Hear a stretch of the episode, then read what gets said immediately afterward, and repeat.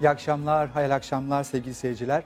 Profesör Doktor Mehmet Oken hocamızla birlikte sunduğumuz Bir Kur'an'ın Söyledikleri programı daha karşınızdayız. Bugün yine konuğumuz ve bizi kırmayan, onurlandıran Doçent Doktor Emre Durman hocam. Hoş, hoş geldiniz hocam. Teşekkür ederim. Sağ olun, çok şükür. Her şey yolunda. İyi, siz nasılsınız? Hamdolsun hocam. Bizler de çok iyiyiz. Mehmet hocam sizler nasılsınız? İyisiniz. Teşekkür ederim. Allah razı olsun.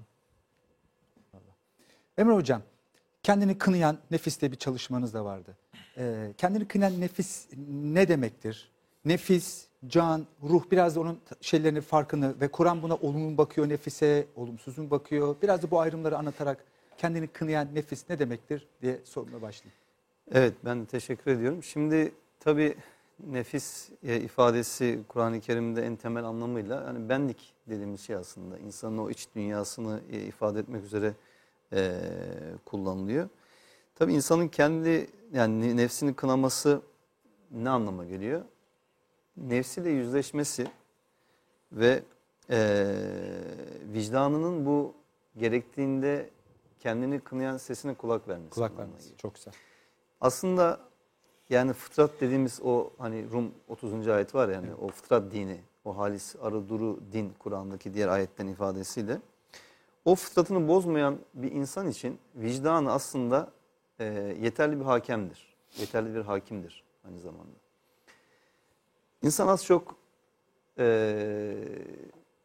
yaptığı şeyin doğru mu yanlış mı olduğunu ayırt edebilir, kestirebilir.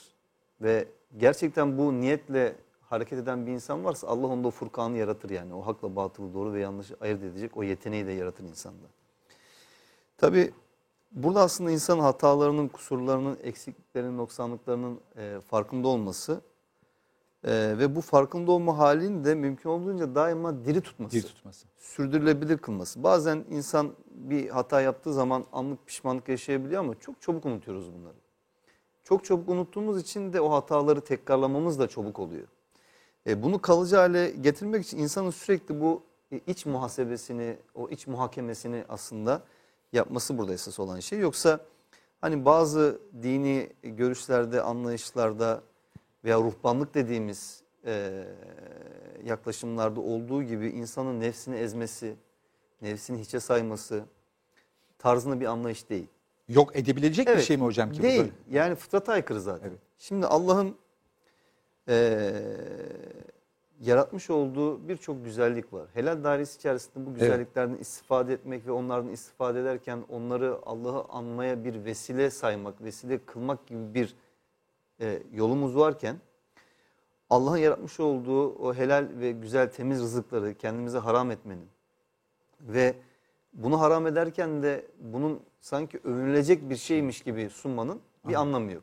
Kur'an-ı Kerim'de Hadid suresinde hatırlarsınız yani e, ruhbanlıktan bahsediyor. Orada bakın dikkat edin, çok önemli bir vurgu var. Yani onlar bir ruhbanlık uydurdular diyor. Allah'ın rızasını kazanmak üzere onu uydurdular.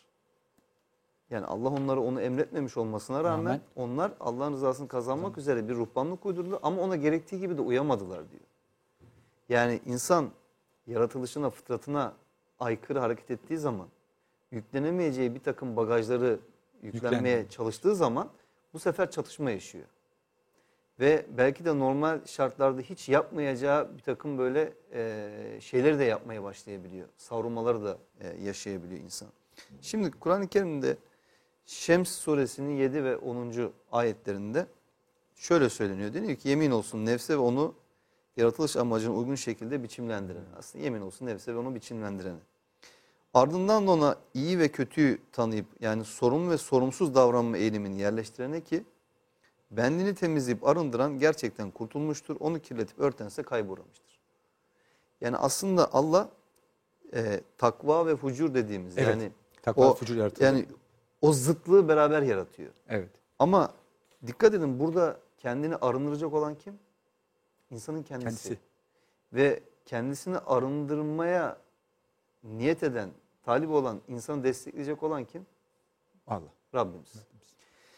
Ee, bu açıdan düşündüğümüzde Kur'an-ı Kerim'de tabii bu daha çok kıyamet yani dediğimiz o tekrardan diriliş, hesap esnasında geçen bir e, hadise bağlamında aslında ifade ediliyor bu kendini kınayan nefis vurgusu.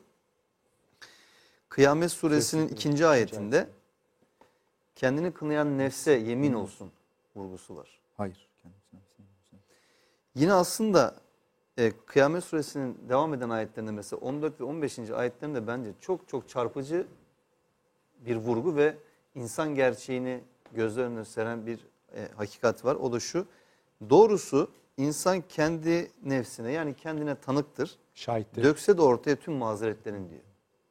Yani aslında bizim kendi kendimize tanık olduğumuz, yaptıklarımızın farkında olduğumuz ama e, o farkındalık halini yok sayarak onları yapmaya devam ettiğimiz bir şeyden bahsediyor e, Kur'an-ı Kerim bize.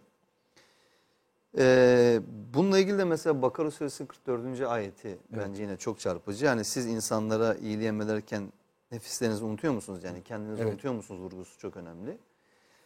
E, Maide suresi yüz beşinci ayette de yine ey iman edenler, üzerinizdeki yükümlülük kendi nefislerinizdir. Yani siz kendinizden sorumlusunuz.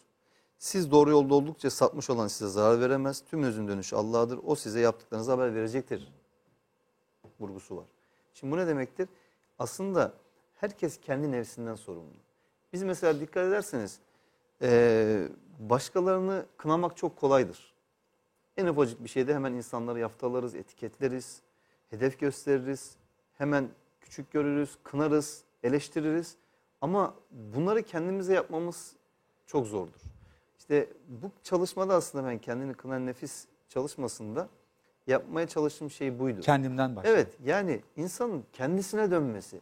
Çünkü insan kendisine gerçek anlamda bir dönerse başkalarıyla uğraşacak vakti kalmaz zaten. İnsanın kendiyle uğraşacağı fazlasıyla şey var.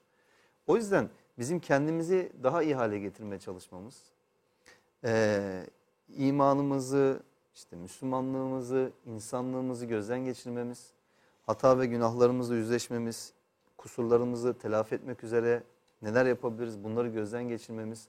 Yani bir hani kontrol listesi dediğimiz şey var ya, insanın bunu evet. e, hani belirli günlerde, gecelerde değil, her gün, her, her gün. an yapması aslında gerekiyor. Aslında namaz ki, bu değil mi hocam? Evet, kılımız ibadet, ben kendimi sürekli kontrol ettim. Bütün ibadetler böyle. böyle. Bütün ibadetler emin olun böyle. Yani Allah'ı anmak da böyle. Bütün ibadetler böyle. Yani Allah'ın, Allah'a yönelik yapılacak ibadetlerin sürekli aslında insanın hayatının gündeminde bu gerçeklerin merkezde olmasını sağlamak için e, emredildiğini görüyoruz. Yoksa Allah'ın bizim hiçbir ibadetimize bir ihtiyacı yok. E, bu açıdan düşündüğümüzde e, insanın kendi e, kusurlarını, kendi eksiklerini, noksanlıkları görmesinin en büyük faydasının yine kendisine olduğunu, Hı-hı.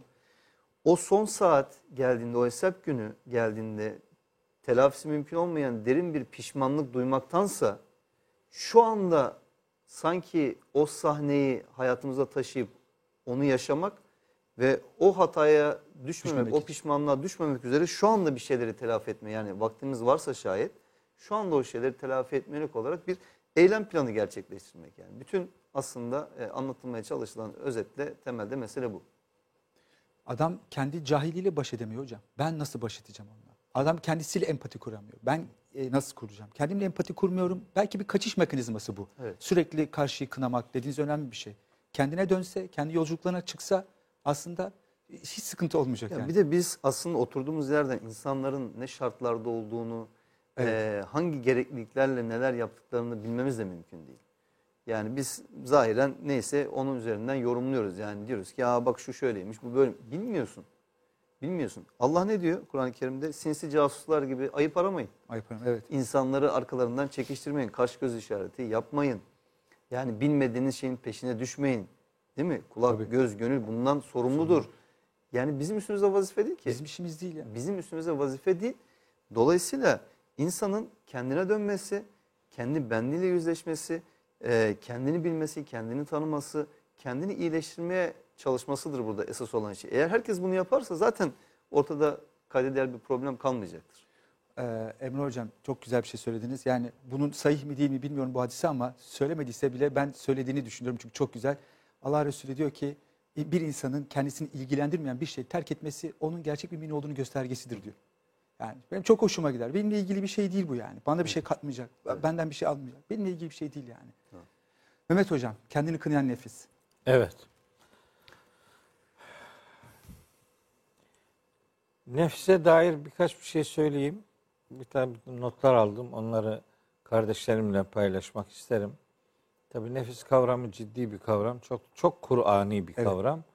Evet. Ee, ama Kur'ani olduğu kadar Kur'an'ın anlattığı gibi de icabında e, sunulmayıp bir takım bazı özellikleri öne çıkartılarak bütünü sanki e, olumsuz bir şeymiş gibi sunulan kavramlar kavramlardan bir tanesidir bu. Mesela şöyle cümleler duyarsınız. Nefis e, şeytanın insandaki şubesidir derler yani. Mesela böyle acayip bir cümle yani. Yani sanki nefis denen şey böyle şeytanla olumsuz, irtibatlı olan, hep hep onunla anılan bir şeymiş gibi. Evet, insanın kötülüklerle alakalı yaptığı bir takım e, yanlış davranışların arkasında nefsi araya, arayabilirsiniz o kelimeyi, ama bu her zaman o demek değildir ki. Mesela bakın Kur'an-ı Kerim'de Allah-u Teala insanoğlunun yaratılışından söz ettiği ayetlerde bu kelimeyi kullanıyor. Nefsi vahide diyor. Evet. Yani ilk can.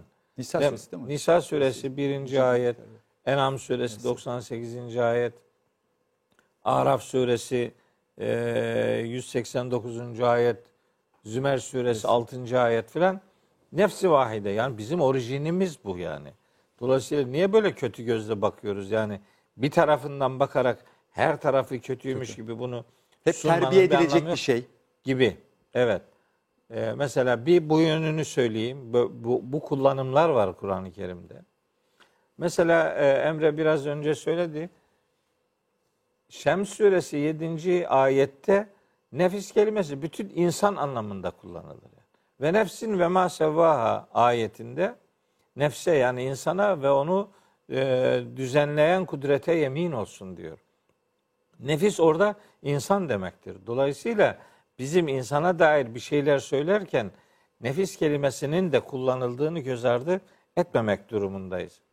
Mesela çok önemli olduğunu düşündüğüm bir ayet-i kerime daha hatırlatayım. Maide suresi otuz ikinci ayet. Uzun bir ayet ama ilgili kısmını aktarayım kardeşlerime. Orada diyor ki Rabbimiz: "Men katele nefsen bi gayri nefsin ev fesadin fil ardı fekeennemâ katelen nâse cemî'a ve men ahyâhâ fekeennemâ ahyen nâse cemî'a."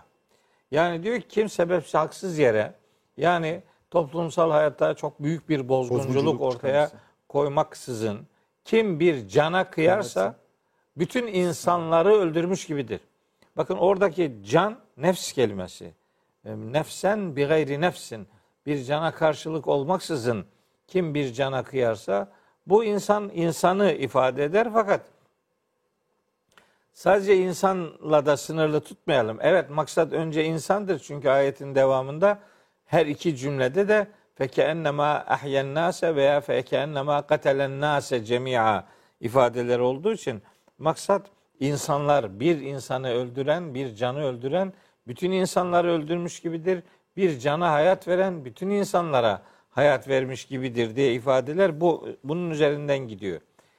Ben insanoğlunun insan olma yolculuğunu başlattığı o ilk canlı halinin de nefis kelimesiyle ifade edildiğini e, bildiğim için, yani mesela ana rahmine düşmüş, yani babanın hücresiyle annenin işte hücresinin birleşmesi sonucu meydana gelen zigot aslında o da bir nefistir işte yani. Mesela ana rahminde bir kürtajla çocuğun hayatına son verme hakkını hiç kimse kendisinde görmemelidir. Göremez, görmesin yani.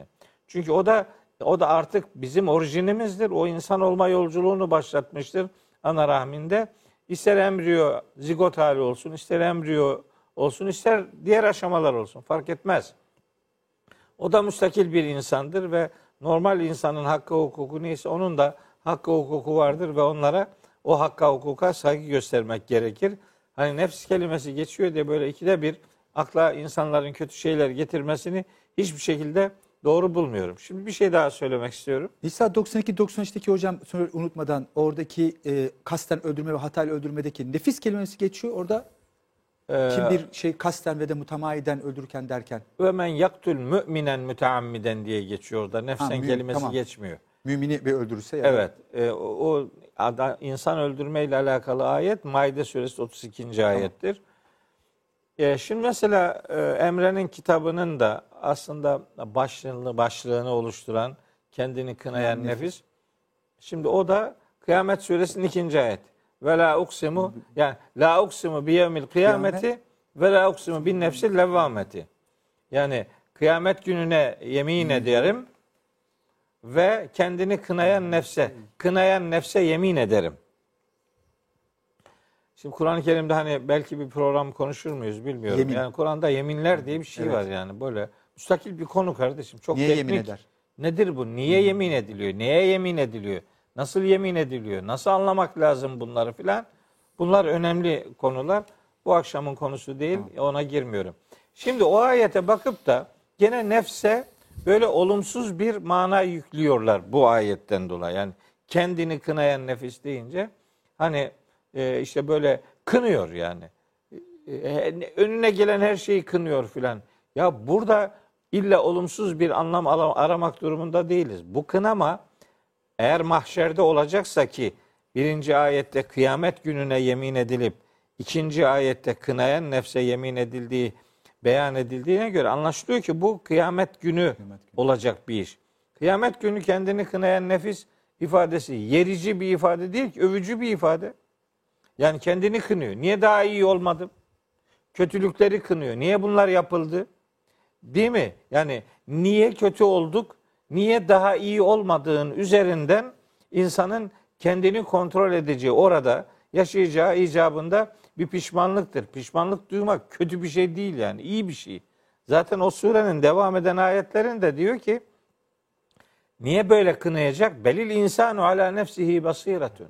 İnsanoğlu o gün kendisiyle alakalı artık görecek, gerçeği görecek. Ve levelka maazira, bir takım mazeretler ortaya koymaya gayret etse bile, ona denecek ki la tuharrik bihi lisaneke li ta'cele bi. Şimdi on dört, on beş, on altıncı ayetler surenin. Yani hakkındaki hükmü acele almak için dilini depreştirip durma. Bakın orada da yani nefis kelimesi kötü bir içerikte kullanılmıyor. Mesela çok gene çok yanlış kullanıldığından emin olduğum bir örnek daha söyleyeyim. E, terim olarak da kullanılıyor bu. Şimdi özellikle tasavvuf çevrelerinde evet. bu kullanılıyor. Nefsin mertebeleri diye evet. başlıyor. Aşağıdan yukarı doğru gidiyor. Yani en aşağıya işte nefsi emmareyi Emmare, evet. e, yerleştiriyor şimdi. Ne? Nefsi emmare ne? Sanki nefsi emmare, sanki nefis o Yusuf suresi elli üçüncü ayette geçiyor bu. Uğurcuğum o Yusuf suresi on ikinci surenin elli üçüncü ayetinin mealini de kardeşlerimize bir gösterelim. Bir ufak teknik bir şey söyleyeceğim orada. Teknik bir bilgi vermeden olmuyor bu. Şimdi surenin yani Yusuf suresinin elli üçüncü ayetinden önce bir pasaj geliyor. O pasajı ya kontekstin arkasını önünü okumadan yani bağlamı görmeden öyle bir tamlamayı öyle cımbızlayıp alıp da onun üzerinden acayip bir kavramsal e, izahlar yapmayı doğru bulmuyorum. Bu yani Kadir Şinas bir okuma biçimi değildir. Şimdi mesela Ee, Uğur e, kardeşim şey yaptı, verdi bak. Ve ma uberriu nefsi. Kendi nefsimi temize, temize çıkarmıyorum. Şüphesiz ki Rabbim merhamet etmemiş olsa o nefis, o nefis aşırı şekilde kötülüğü emreder. O nefis. İnnen nefse. Şimdi Arapçasını yazmadık oraya. İnnen nefse. O en nefse bir el takısı var orada. Ee, siz İngilizceyi benden çok daha iyi biliyorsunuz. O dı takısı de, yani. Dı. E, adı artıklı o nefis yani. Hangi nefis? Kim? Bunu kim kullanıyor? Bir de demesinler mi ki bu Hazreti Yusuf'un sözüdür? Hayır. Hazreti Yusuf'un sözü değil. Bu onu işte o kötü fiile davet eden kadının sözü bu. Yusuf peygamber henüz hapisten çıkmamış. Durumun ortaya çıkması için işte hükümdara haber gönderiyor. E, o işte Yusuf'tan e, yararlanmak isteyen kadınların durumu neydi? Onu beni bir aklayın diyor. Sonra hapisten çıkarın beni. Yani ben o suçla, o ayıpla e, yaşamak istemem. O anlamda hapis bana daha sevimlidir diyor. Evet. O kadınların çağırdığı şeye itibar etmektense. O hapiste henüz. Ama o sorgulama esnasında o Aziz'in hanımı diyor ki, ben diyor bak ben artık iş ortaya çıktı. Yusuf doğru söyleyenlerdendir. Herhangi bir hainlik, ihanet içerisinde olmadı. Şimdi o hapisteyken ben de onun gıyabında şimdi ona ihanet etmiyorum. Zaten Allah hainlik yapanların tuzağını boş, e, başarıya ulaştırmıyor diyor. Bu elli, elli bir, elli iki. Evet. Ayetler bu. Şimdi konuşan Aziz'in hanımı, yani Kur'an'da adı geçmiyor olsa da genelde bildiğimiz haliyle işte Züleyha dediğimiz, evet, kadın. Bu kadın diyor ki ve ma uberriu nefsi. Artık ben nefsimi temize çıkarmıyorum. Bu Züleyha'nın sözü bu. İnnen nefse. Çünkü o nefis, yani benim nefsim diyor o kadın. Benim nefs. Lemmâratun bissûi. Bana sürekli kötü şeyler emrediyor. Bu o kadınla alakalı bir iş. Ama o kadın hemen ayetin devamında diyor ki İllâ mâ rahime rabbi. Rabbimin merhamet ettiği hariç e, üzüntü duyuyor ve bundan dolayı da bir pişmanlık içerisine giriyor. Yani o ayetten böyle bir nefsi emmare diye bir şey çıkartıp sanki, üstelik bunu bir de peygamberin ağzından, sanki Hazreti Yusuf böyle bir şey demiş gibi. Yani peygamber bile olsan işte demek ki nefsin elinden kurtulamıyorsun gibi. Hazreti, Hazreti Yusuf'un o kıssayı biraz dikkatli okuyunca göreceklerdir. Bir kabahati yok ki, bir şey yapmamış ki yani. Ona başkaları musallat olmuş. Hapsi de bir anlamda bahçe gibi kabul etmiş yani. O kötü fiillere bulaşmaktansa. E yani niye nefsim bana kötü şeyler emrediyor desin ki kardeşim? Sırtını ya. Dönüyor zaten. Bir şey yapmadı ki adam. Zaten iftira eden kadın. Kadın iftira etmiş. Şehirdeki diğer kadınlar da ona musallat olmuşlar. Hatta diğer kadınların da ona göz kol koymasından dolayı Aziz onu hapse atıp bir anlamda onu o kadınların elinden kurtarmış yani. Topluca konuşuyor hocam. Kadınlar diyor. Sanki böyle topluca. Tabii tabii. O, yani kıssayı. Hazreti Yusuf'un hapse e, girmesi Züleyha'nın ona musallat olmaya çalışmasının hemen peşinden gelmiyor. İkinci defa diğer kadınlar da aynı, evet, isteği ortaya koyunca bunların çağırdığı şeyleri yapmaktansa hapishane bana daha sevimlidir deyip yani hapishaneyi kendisi için bir eziyet yeri görmediğini söylüyor. Hazreti Yusuf'un hapse girmesi o ikinci olaydan sonradır. Birinci olaydan, evet, sonra değildir. Ama programla ilgili ifade edeyim. Bu nefsi emmare diye böyle terimleştirilen şey yanlış bir terim mi kardeşim? Bu yanlış kullanılıyor. Nefis her zaman kötü şey emretmez. Evet. O kadının o fiille alakalı söylediği sözdür ve evet o kötü bir şeydir. Ona, o kadını o kötü şeye e, işte iten onun kendi E, duygularına mağlup olmasıdır. Hatta şehirdeki kadınlar onunla ilgili diyor ki kad şagafeha hubba. Her tarafın e, yani kör kütük aşık oldu. Gözü bir şey görmez oldu gibi onun o, o darma duman halini ifade ediyorlar. Ama oradan nefsi emmare diye bir kavram üretip de bu sanki Hazreti Yusuf'un dilinden söylenmiş gibi insanlara aktarılmasını hiçbir şekilde doğru bulmuyorum. Söz Hazreti Yusuf'un değil, e, onu işte kötü fiile çağıran Züleyha'nın sözüdür ve bu da aslında peşinden tevbe ile devam ettiği, evet, için inna rabbi gafurur rahim diyor ya, Rabbim bağışlayandır, merhamet edendir diye tevbe ediyor. Dolayısıyla ne nefsi emmareyi ne de nefsi levvameyi, nefsin kötülük mertebelerinin en aşağısında diye kabul etmeyi doğru bulmuyorum. Bunlar yanlış şeyler. Böyle değil bu. Yani Kur'an'a baktığın zaman Kıyamet Suresi ikinci ayette kötü bir şey yok. Yani bir, bir durum daha iyi olsaydı, keşke kötü bir şey yapmasaydım, iyiliklerim daha çok olsaydı diye bir özlem ifade eden bir mükemmel durum, değiliz sonuçta. Yani on, ona dikkat çeken bir ifadedir. Biz bunu işte nefsi radiye, nefsi merdiye, nefsi mutmainne. Nefsi mutmainne diye bir bir de bir, evet, tane daha var. O da Fecir suresinde geçiyor. Surenin yirmi yedinci son üç ayetinden biri bu, dört ayetinden. Ya eyyetühen nefsül mutmainne. Ey mutmain nefis. İrci'i ila rabbiki radiyeten merdiyeten, ee, razı, Allah senden razı, ee, sen de Allah'tan memnun olarak işte Rabbine dön. İrci'i ila rabbiki radiyeten merdiyeten fedhuli fi ibadi, iyi kullarımın arasına gir ve dhuli cenneti, ve cennetime gir diyor bu bu içerikte. Buradaki nefsi mutmainne ne? genelde hepimizin ilk etapta kabul ettiği mana şu. Yani mahşerde Allahu Teala'nın sesleneceği bir nefis olarak bu olumlu. Ey mutmain nefis. Ey yani kendini doğru istikametin sahibi kılmış olan nefis. Huzura kavuşan nefis. Ha, o zaman demek ki bak nefis kötü bir şey değilmiş. Bak iyi bir şeymiş yani. Hep nefis deyince böyle yani tırlatmanın bir alemi yok. Bu hep öyle kullanılmıyor.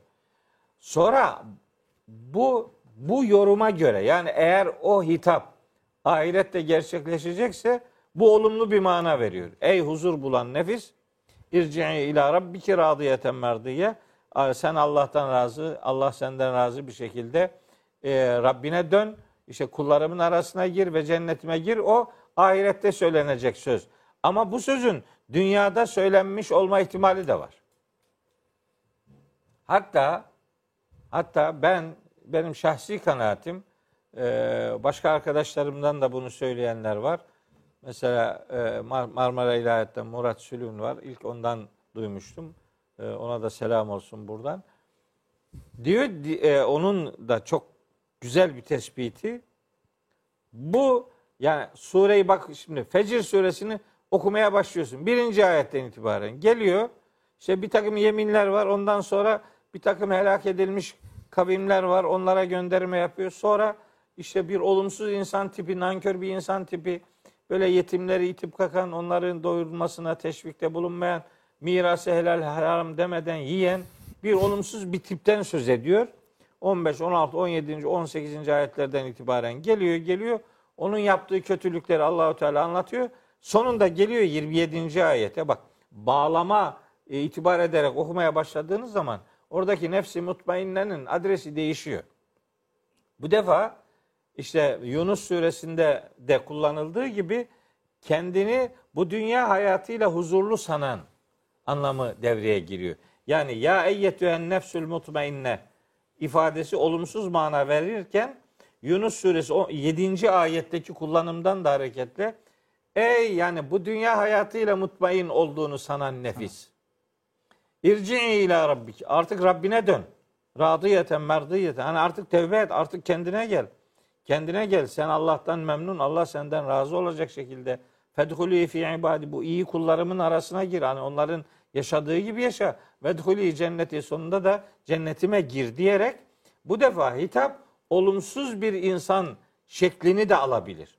Yani bizim böyle bir kavrama bakarken bir tarafından bakıp sadece o tarafını görüp ondan da üstelik böyle böyle bir kavram üretmeyi inanın yani Kur'an'ı doğru e, anlamama diye ya da yani bir kavramı diyelim Kur'ani değilse Kur'ani olmadığını söyle öyle git tamam. Ama bu sanki Kur'an'dan o senin kastettiğin manada kullanılmış gibi bir sunum yapmayı doğru bir okuma biçimi olarak görmek istemiyorum. Geri kalan nefsin e, kendini kınamasıyla ilgili söylenmesi gerekenleri Emre söyledi. Ben biraz teknik bilgi vereyim istedim. Böyle altı maddelik bir şey belirledim. Kardeşlerimle onu paylaşmış olayım dedim. Sizin eklemek istediğiniz var mı hocam notları aldınız? Yok gayet. Konuyla ilgili. Şeyle evet, devam edebiliriz. Yani kendisini, e, nefsin aradığı bir şey var. Öyle anlıyorum. E, ama bu dünyada ama da şey Rabbi ile e, ulaşması noktasında nefsin tatmin olacağı bir şeyler var demek ki. E, bu sadece yemekle, içmekle, arzuyla, hevesle tatmin olmuyor. Ama Rabbi ile. Peki hocam bu anlamda Allah'la hayatımızdaki yeri anlamında ve e, o nefis muha- e, muhasebemiz hakkında bize neler söyleyebilirsiniz? Şimdi tabii e, yani Allah'ın varlığı ve Allah'ın varlığının inanan bir insanın hayatındaki yeri sorusu bence sorulmaya değer en önemli sorulardan bir tanesi. Çünkü bugün belki de e, inanan insanların büyük çoğunluğunun farkında olmadığı e, bir e, hakikat var, o da şu. Allah'a inandıklarını söylemelerine rağmen e, Allah yokmuş gibi yaşamaları evet. ve e, dine inandıklarını söylemelerine rağmen de Kur'an'dan habersiz olmaları. Aslında birçok insanın temelde problemi bu. E, dolayısıyla burada insanın Allah'a inancı söz konusuysa Allah'ın hayatındaki yerini sorgulamasıdır esas olan şey. Yani Allah hani bazen Mehmet hocam diyor ya işte Kur'an benim neyim olur? Ya da Kur'an evet. senin neyin olur? Allah senin hayatın neresinde? Şimdi Allah'ın senin hayatındaki yerine bakarak Allah'la olan ilişkini tespit edebilirsin. Yani eğer ki Allah senin hayatının merkezinde değilse, senin tüm yaşamınla ilgili eylemlerini, gelecekle ilgili planlarını belirleyecek olan, şekillendirecek olan Allah ve onun rızası değilse, o zaman Allah'a inandığını söylemesi bir insanın hani sloganik bir şeyden ibaret Tabii, kalıyor. Retorik olacak. Evet, bundan ibaret kalıyor. Dolayısıyla Allah varsa Allah'tan daha önemli hiçbir şey olamayacağını, tüm hayatın bu hayatı bize lütfeden, bahşeden Allah'a göre yaşanması gerektiğini, Allah'a rağmen bir hayat yaşanamayacağını ve Allah yokmuşçasına e, kararlar alınamayacağını bilmesi gerekiyor insanın. Şimdi e, mesela Furkan suresi kırk üçüncü ayette benzer bir ifade Câsiye suresinin yirmi üçüncü ayetinde de var. Diyor ki arzusunu ilah edineni gördün mü? Bakın bu çok çarpıcı bir ifadedir. Kendi hevasını, isteğini, arzusunu, tutkusunu ilah edinen. Yani. Şimdi bir insan diyorsunuz ki mesela kendi hevasını, arzusunu nasıl ilah edinebilir? Eğer ki bu dünya ile ilgili beklentilerini, isteklerini, tutkularını, sevdalarını, hülyalarını Allah'ın önüne geçiriyorsa bir anlamda aslında o arzularını kendi ilahı olarak konumlandırmış oluyor. Yine mesela Enam suresinin yüz altmış ikinci ayeti çok açık bir şekilde mesela çok da muhteşem ayetlerden bir tanesidir yine. Diyor ki de ki benim tüm istek ve arzum, bütün ibadetlerim yani kulluğum, evet, hayatım ve ölümüm alemlerin Rabbi olan Allah içindir. Yani ibadetim, kulluğum, insanın aslında tüm hayatını Allah için yaşaması gerektiği vurgusunu yapıyor bize. Tüm eylemlerini, tüm yaşantısını buna göre şekillendirmesi gerektiği. Ve bunu yaparken aslında bu insanı varlık sahasında küçültecek bir şey değil, aksine yüceltecek bir şey. Değerli kalacak bir şey. Allah için yaşanan bir hayat, Allah'a adanan bir hayat. Allah'a adanan bir hayat bazı insanların zannettiği gibi böyle Tutsaklı, sosyal hayattan falan soyutlanan, bir köşeye, inzivaya çekilip sürekli tesbih çeken, sürekli Allah'ı ismiyle zikreden bir hayat değil. Tam tersine olabildiğince sosyal yaşamın, gerçek hayatın damarlarına kadar girebilen, e, iyi ve güzel olanı yaymak için aktif bir iyiliği esas alan, e, sorumlu ve duyarlı davranan, e, ateş düştüğü yeri yakar demeyen, elini taşın altına koyan ve dolayısıyla bir insanın, bir Müslümanın taşıması gereken bütün o güzel vasıfları taşıyarak hayatın içerisinde büyük bir mücadele gerçekleştiren insanı anlıyoruz burada. Yani Allah'a adanan hayat salih amellerin söz konusu olduğu, iman edip salih amellerin söz konusu olduğu, kendimizden başka insanların da, kendimizden başka canlıların da, doğanın da, tabiatın da, ekolojik sistemin de her ne diye ifade ederseniz edin, bütün bunların insanın gündemin ajandasında olduğu bir hayatı anlıyoruz. Yine Tekvir suresinin yirmi altıncı ayetinde hakikat buyken bu gidiş nereye sorusu var. Yani bu ayet gerçekten bence o kadar muhteşem bir ayet ki, yani ben bazen diyorum ki keşke gerçekten bu ayet, bu bütün o billboardlar deniyor tabii, işte tabii. tanıtım panolarına, slogan üst gibi, geçitlere, ne bileyim metrobüslere, metrolara yazılsa ya bu, bu zihnimize çakılsa keşke bu ayet. Yani hakikat buyken bu gidiş nereye? Evet. Nereye varmayı umuyorsun? Yani Allah yokmuşçasına bir hayat yaşayarak nasıl bir son bekliyorsun kendin için? Bence çok çok e, önemli insanın bunları sorgulaması. Yani Allah'ın hayatımızdaki yerini sorgularken. Zümer suresinin on altıncı ayetinde bu sefer Rabbimiz bize e, hitaben buyuruyor. Diyor ki ey kullarım bana karşı sorumluluğunuzun bilincinde İçin. olun. Ya bütün mesele aslında Allah'a karşı sorumluluğun bilincinde olmak. Çünkü düşünebiliyor musunuz? Yaşa, sahip olduğumuz her şeyi bize veren Allah. Benim dediğimiz bu varlığı bize veren Allah. Hiçbir bedel ödemeden sahip olduğumuz bütün organlarımızı, uzuvlarımızı bize veren Allah. Bütün sistemimizi oluşturan Allah. Bizi yediren, içiren, barındıran, gözeten Allah. Bütün bu nimetleri, imkanları, potansiyelleri yaratan Allah. Aklımızı bize veren, Ee, ve aslında iyi ve güzel olana bizi teşvik eden, dolayısıyla bizi bir başımıza bırakmayıp bize nimet dediği o dinini bahşeden, yani o vahyi gönderen Allah. Ve buna rağmen biz Allah'a karşı sorumluluğumuzun bilincinde olmayacağız. Ne kadar fiyat biçerdin Emre hocam? Gözüne, kalbine bir etiket koysan. Yani, yani bunun, sahip olmadığın... Bunun, bunun, bunun, bunun bir karşılığı yok. Yok, çok basit bir şey. Yani sadece insan sahip olduğu gözlerin e, bedelini ödemek için bütün ömrünü Allah için harcasa bu yine de karşılığı olmaz. Sadece gözlerin. Ya bunu test etmek çok zor değil. Gözlerinizi kapatarak normal rutin gündelik evet, yaptığınız hocam. işleri yapmaya çalışın. Bunun ne kadar zor bir şey olduğunu göreceksiniz. Ama şimdi birçok insan işte görebildiği için, sağlıklı gözlere sahip olduğu için bunu sıradanlaştırabiliyoruz. Ne var ki bunda diyoruz, zaten insan görmenin hali, böyle bir zorunluluk yok. Yokluğunu bilmiyor ki varlığına şükretsin. Kesinlikle öyle. Yasin suresinin yirmi ikinci ayeti de bütün bu anlattığımız şeyleri taçlandırıyor. Diyor ki beni yaratana ne diye kulluk etmeyecekmişim ben. Sonunda ona döndürüleceksiniz. Yani beni yaratana kulluk etmeyip de ne edecekmişim ben. Çok güzel. Yani insan aslında bilmesi gereken şey ve buradaki kulluk hani böyle bir e, köle efendi arasındaki bir ilişki, ilişki gibi de değil. değil. Evet. Yani buradaki kulluk aslında insanı o prangalarından kurtaran, o tutsaklık halinden özgürleştiren, özgürleştiren bir kulluk. Eyvallah. Yani size o e, ruhu kazandıran, o hayatı veren, size o cesareti veren, size o umudu veren, size o çabayı, mücadeleyi ortaya koyabileceğiniz gücü veren bir kulluk aslında bu. Yani ya benim Rabbim var, dolayısıyla Allah kuluna yeter dedirten bir e, kulluk. E, vekil olarak Allah yeter, nasir olarak Allah yeter, yardımcı olarak, gözetici olarak Allah yeter. O ne güzel yardımcıdır, o ne güzel gözeticidir. Yani size bunu dedirten bir Allah. Hiç kimsenin sizi anlamadığı yerde sizi bir anlayan olduğunu size fark ettiren bir e, kulluk bu. Yani hiç kimsenin size inanmadığı yerde size inanacak bir Rabbiniz olduğunu size hatırlatan, fark ettiren bir e, kulluk bu.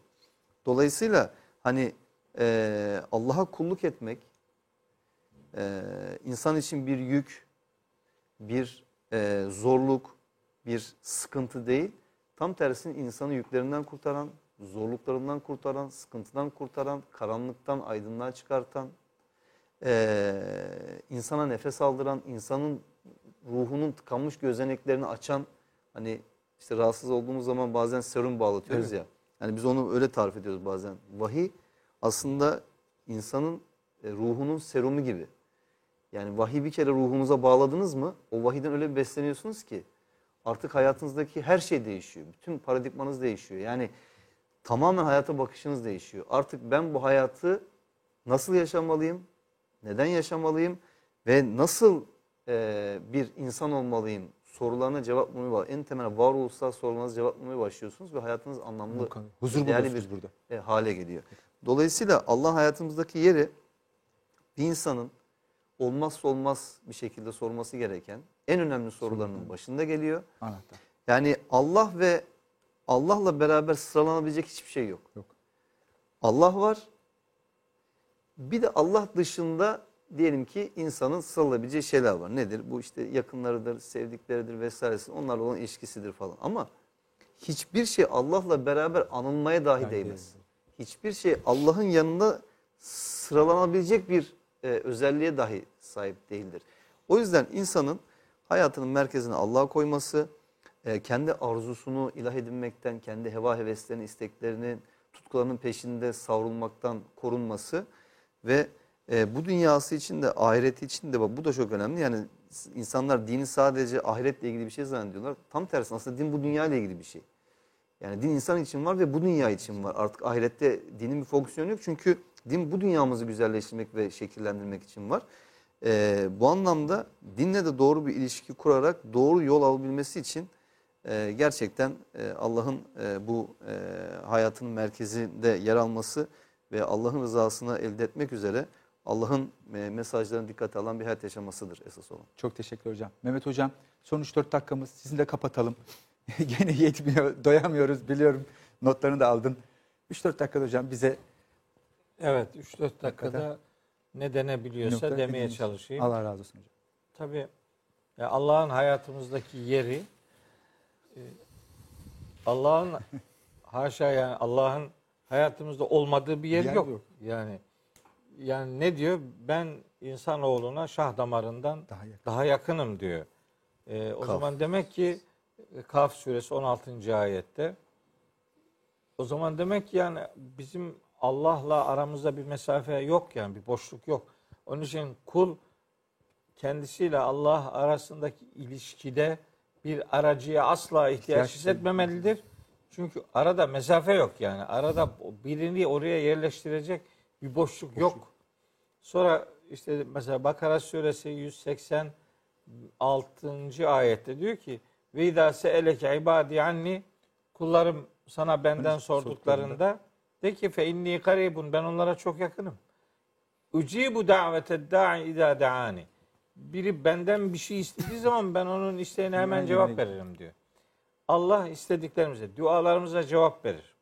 Ama Allah bizim her istediğimizi kabul etmez. Çünkü insanoğlu bazen hayır yerine şerri ister yani. Anlamaz. Yanlış. Yani küçük gördüğü için, küçük bir dünyası olduğu için e, baktığı kadar görüyor. Hepsini göremiyor. Onun için hani Allah'ın ilmine o anlamda güvenerek e, onun onun dediklerine E, sığınması ve Rabbimizden daima hayırlı olanı istemesi lazım. Ve biz Allahsız bir alanımız olmadığını unutmadan takvalı bir yaşantıyı kendimize rehber edinmeliyiz. Bakın Kur'an-ı Kerim'in indiriliş gayesi nedir diye biri bir e, soru sorsa takvalı insan yetiştirmektir diye çok rahat cevap verebilirim. Bunu söylememin amacı şu: takvalı olmak kişinin hem kendisine, hem canlı cansız çevresine, hem de Allah'a karşı görev ve sorumluluklarının farkında olmayı, onlara karşı duyarlı olmayı ona öğreten önemli çerçeve, şemsiye bir kavramdır. Yani takvanın insan hayatında boş bıraktığı hiçbir şey yoktur. Dolayısıyla mesela diyor ki Kur'an-ı Kerim'de Allahu Teala Ra'd suresi otuz altıncı ayette İleyhi ed'u, ben sadece Allah'a davet ederim ve ileyhi me'abi, yani benim sığınağım, dönüşüm, varıp gideceğim yer sadece sadece odur. Yekulul insanu yevme izin eynel meferru, Kıyamet suresinde geçiyor. İnsanoğlu o gün diyecek ki nereye kaçmak lazım? Neresi kaçış yeri, neresi? İlâ rabbike yevme izin, yani kella la vezer. Kaçıp sığınılacak hiçbir yer yok. İlâ rabbike yevme izinil müstakar. O gün sadece ve sadece istikrar bulacağınız yer Rabbinizin huzurudur. Bitti. Başka bir yeri yok. Yani Rahat otuz altıncı ayette verilen bilgiyle Kıyamet suresinin işte o on, on bir, on iki. ayetlerinde verilen bilgi aynı. Allah'tan başka bir yeri yok. Hani böyle musibetler olduğunda sıklıkla kullandığımız bir ayet-i kerime var. Bakara suresi yüz elli altıncı ayet. Ona istirca ayeti derler. Onun teknik adı odur. İstirca ayeti inna lillahi ve inna ileyhi raciun diye. Evet. Hani biz Allah içiniz, yani Allah'tan geldik ve nihayetinde dönüşümüz sadece Allah'adır. Yine de kalpler onu anlamak, anmakla tatmin oluyor. Huzur bulur. Oluyor. Evet, o Ra'd suresi yirmi yedinci ayet. Ee, yani bizim Allah'a aidiyetimiz e, yani herhangi bir öyle felsefi bakış geliştirmeyi gerektirecek bir e, işte deruni durum değil. Her, her halimiz Allah'ın Allah'la anılmayı, Allah'ın hayatımıza hakim bir kudret olduğunu benimseyerek yürümeyi gerektirir.